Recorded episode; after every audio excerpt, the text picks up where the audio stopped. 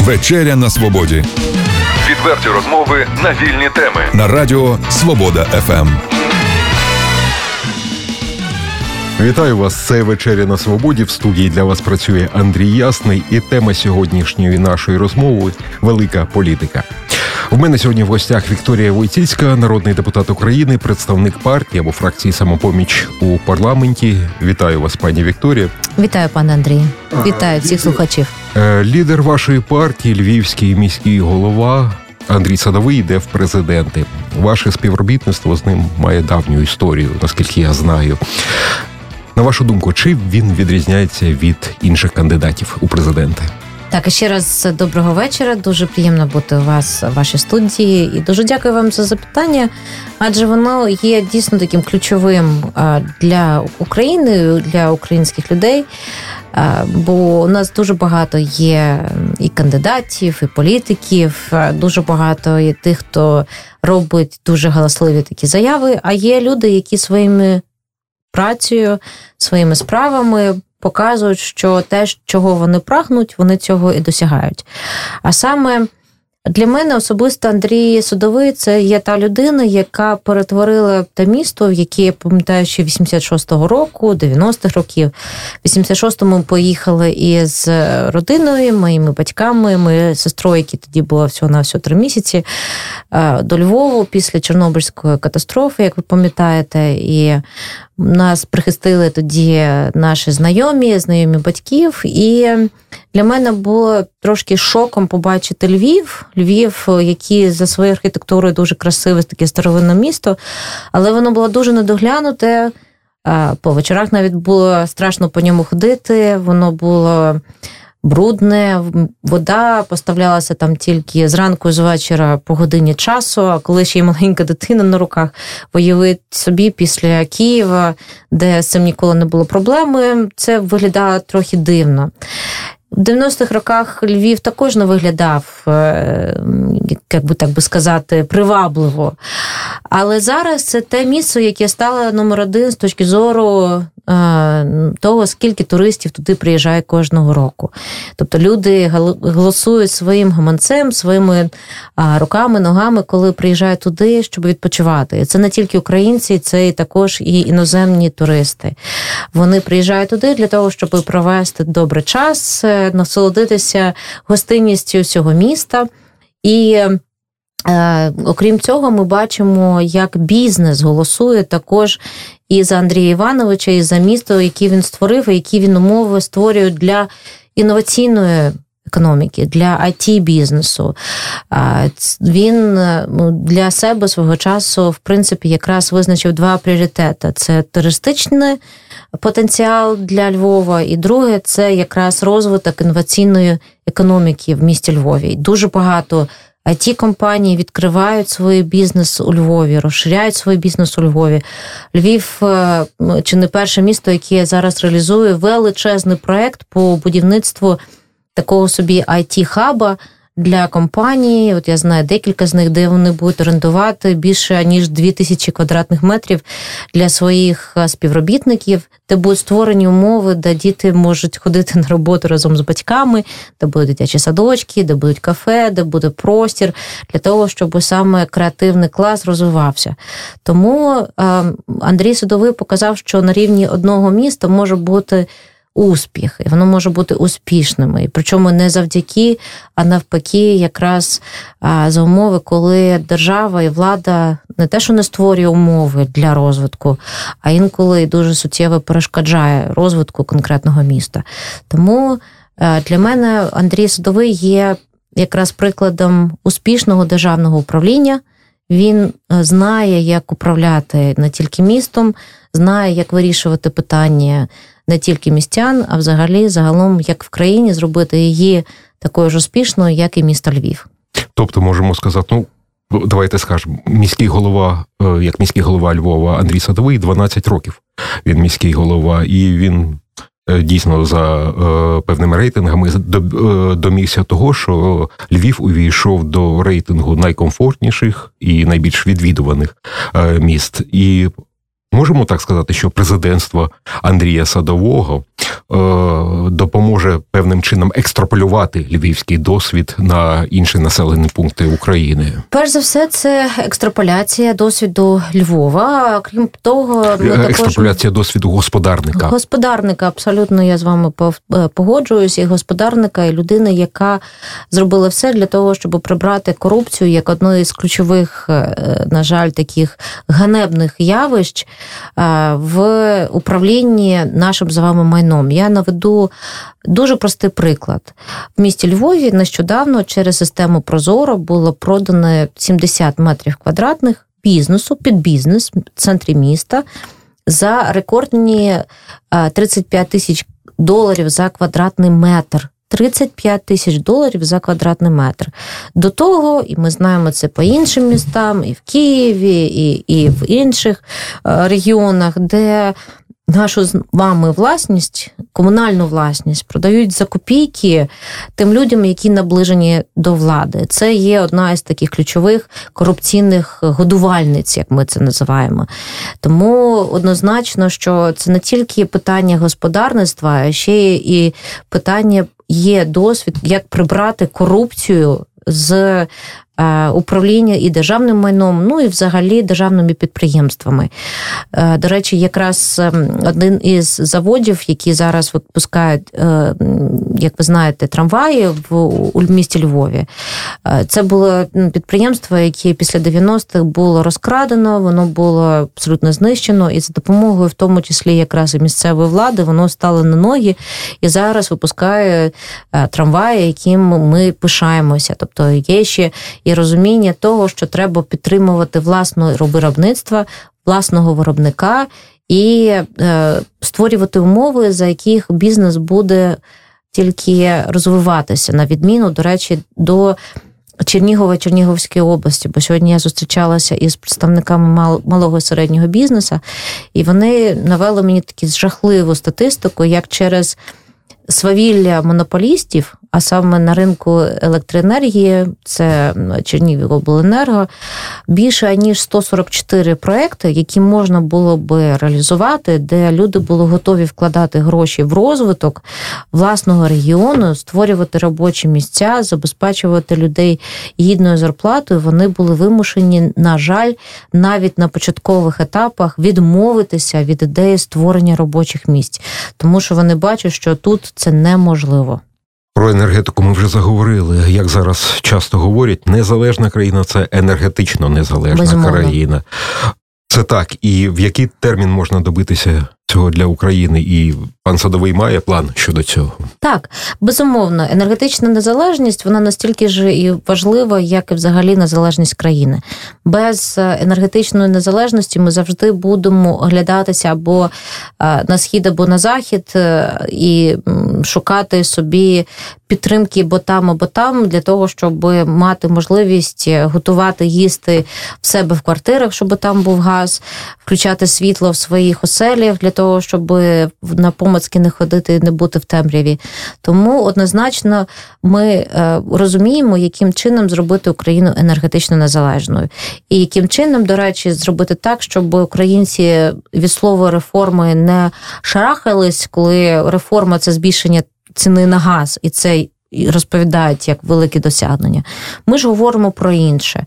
Ми говоримо про те, що енергетична незалежність має дві складові. Перше і основне, щоб ви розуміли, ми всі сьогодні, як країни, кожен з нас споживає в два-три рази більше енергетичних ресурсів тепла, гарячої, ну, тепла, ем, електроенергії, газу, аніж в сусідніх країнах. Що це означає? Це означає, що ми, коли платимо так звані ринкові ціни, високі, височенні за енергоресурси, ми з вами утеплюємо е, фактично повітря яке довкола наших будинків. А що ми маємо зробити? Ми маємо провести повномасштабну програму утеплення власних осель, утеплення, в тому числі і комунальних підприємств, таких як е, теплокомуненерго, утеплення наших з вами шкіл, садочків, медичних закладів, для того, щоб ми просто не викидали в повітря, наші ж з вами гроші. Це пріоритет номер один. І, до речі, знаєте, коли ми бачимо, як на мільярди гривень збільшуються бюджети Служби безпеки, Генеральної прокуратури, а на програму теплі кредити, яка якраз направлена, щоб ми могли утеплювати власні оселі, направляється 400 мільйонів. А при цьому субсидії, ганебні субсидії, субсидії, які принижують людську гідність, направляються 75 мільярдів гривень. Ми розуміємо, що в країні в нашій щось не так робиться. Тобто, перше пріоритет для держави має стати повномасштабна. Е, програма по енергетичному збереженню енергомодернізацію. Друге, дуже все також просто. Е, хочу нагадати вашим слухачам, що ще в 50-60 роки які ми з вами, як Україна, видобували майже 70 мільярдів кубів газу. Для розуміння сьогодні.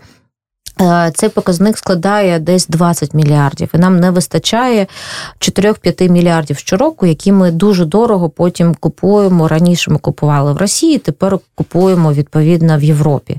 Так от у нас є одні з найбільших ресурсів якраз газу в Україні, в Європі, якщо порівняти.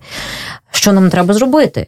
У нас на цьому році Е, на цьому ринку е, заробляють надприбутки конкретні олігархи, які, звичайно, що не хочуть його відкривати для зовнішніх інвесторів. Вони не хочуть його відкривати і для внутрішнього інвестора. Вони хочуть на нас з вами заробляти свої статки, потім купувати дорогущі собі квартири в Лондоні, е, маєтки в Майамі, яхти, а не зробити так, щоб ми завели інвестиції, відкрили ринок і ем, почали видобувати стільки газу, скільки нам потрібно для початку. А це можна зробити протягом двох-трьох років, якщо зайдуть інвестиції, і ми знаємо, що треба зробити, щоб вони зайшли відкрити дані про наші надра, відкрити е, дані про наші родовища, провести відкриті аукціоні по продажу цих родовищ, цих спеціальних дозволів на відкритих засадах, а не так, як це зараз відбувається в закритих кабінетах.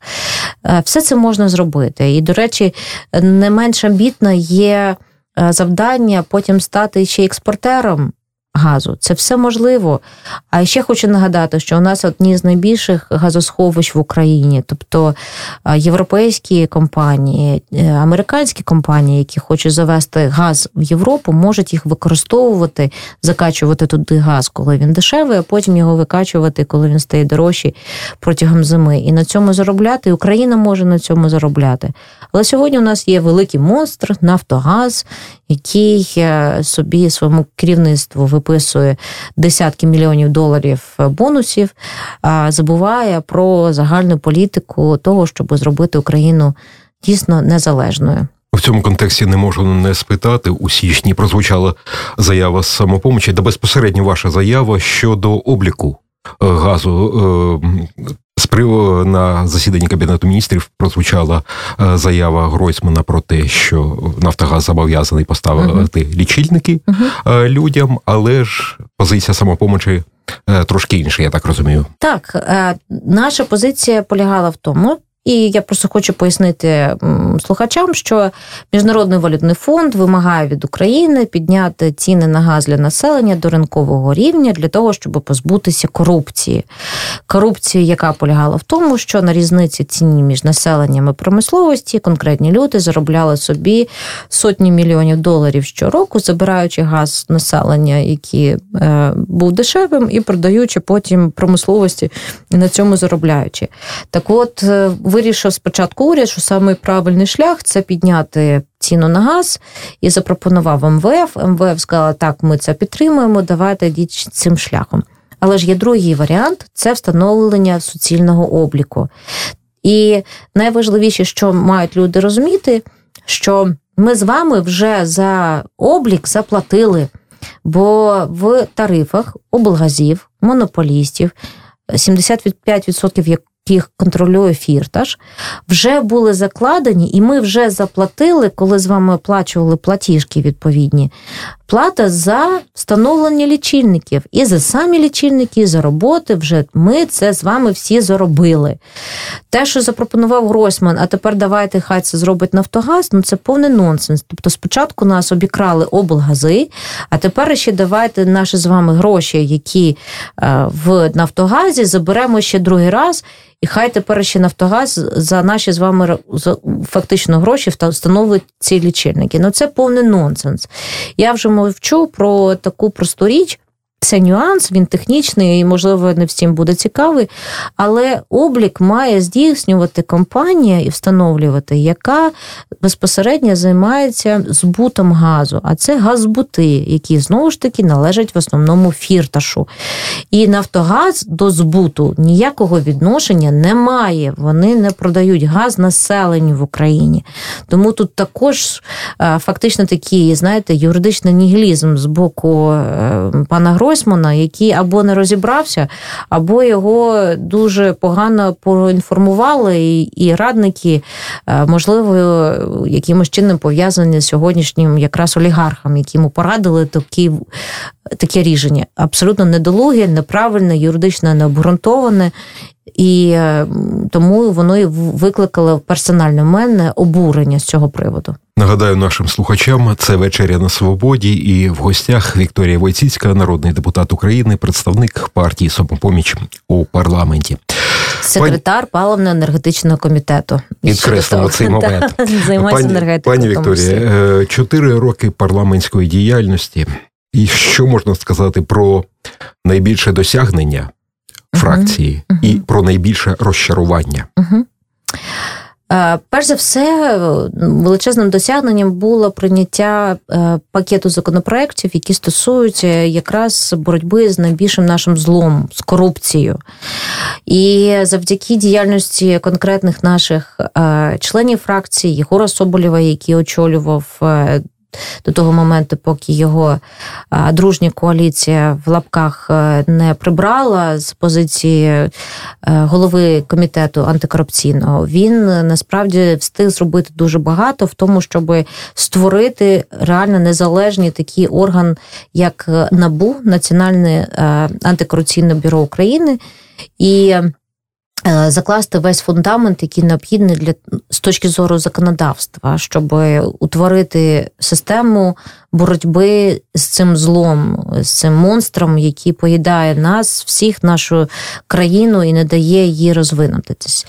А яке розчарування? Найбільше розчарування, напевно, воно сталося десь через рік-півтора роботи в парламенті, коли прийшло усвідомлення, що 50% е, нових депутатів парламенті не означає, що це люди е, нового е, гатунку, можна так сказати. Виявилося, що більшість із них за ними стоять великі інтереси, великі гроші, е, ті ж самі олігархи, які через них проштовхують ті чи інші закони ті чи інші поправки, які їх збагачують за рахунок е, звичайного українця.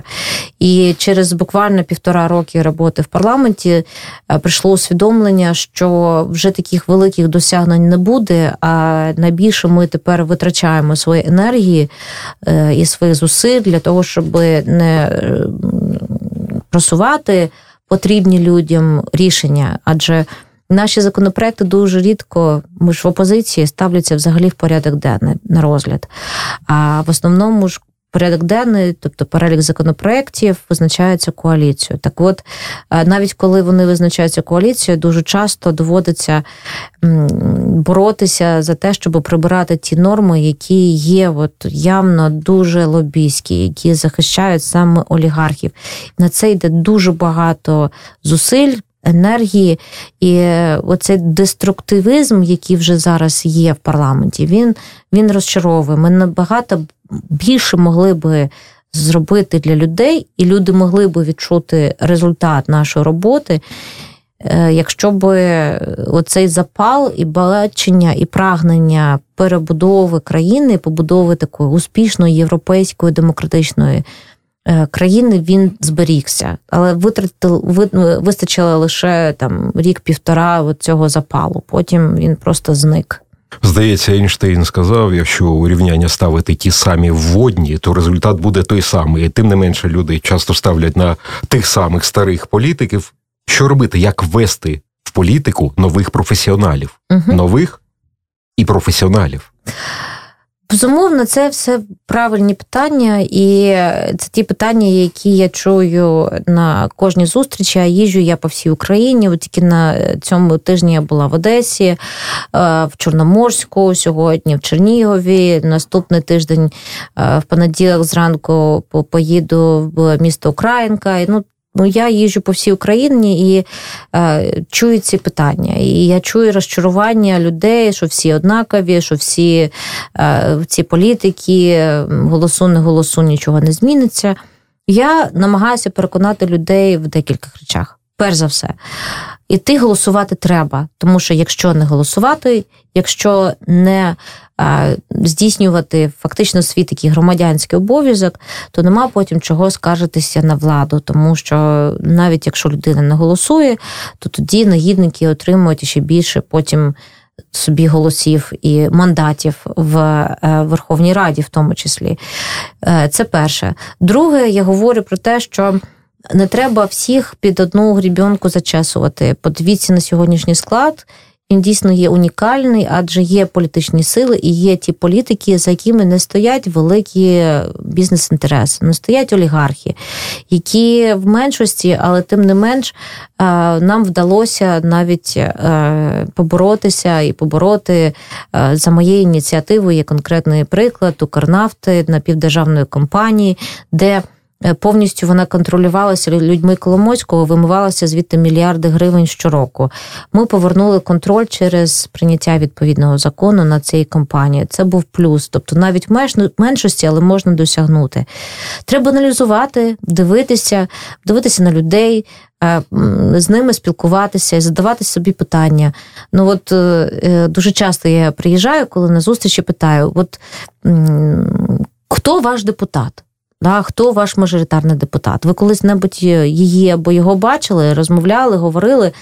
Бо зазвичай зустрічі починаються, знаєте, з такого дуже емоційного виплеску. Люди висловлюють своє невдоволення, і воно не безпідставне. Тобто я розумію, що ця ем, злість на владу вона має право на існування.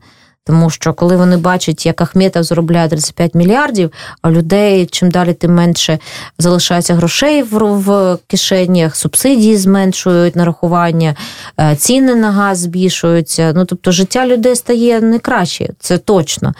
І правоохоронні органи займаються рейдерством більше ніж захистом бізнесу. Е, я це все чую, розумію, але після перших там 10-15 хвилин я задаю людям просте питання: а кого ви ще з депутатів бачили? В очі дивилися, тому що мені не соромно вам подивитися в очі. Я можу вам розказати, де і як кому конкретно я допомагала людям, сім'ям, цілим там державним підприємствам, щоб люди отримали нарешті житло, на яке вони заслуговують. От я не скурвалась. І таких, як я, є там пару десятків. Давайте разом зробимо так, щоб це було не пару десятків, а щоб це була більшість. І якщо серед вас є ті, хто готовий покласти на плаху своє життя, адже якщо дійсно працювати по-справжньому для людей на людей. І працювати, то я вам скажу, це така важка ноша бути депутатом. Це не так вже і просто.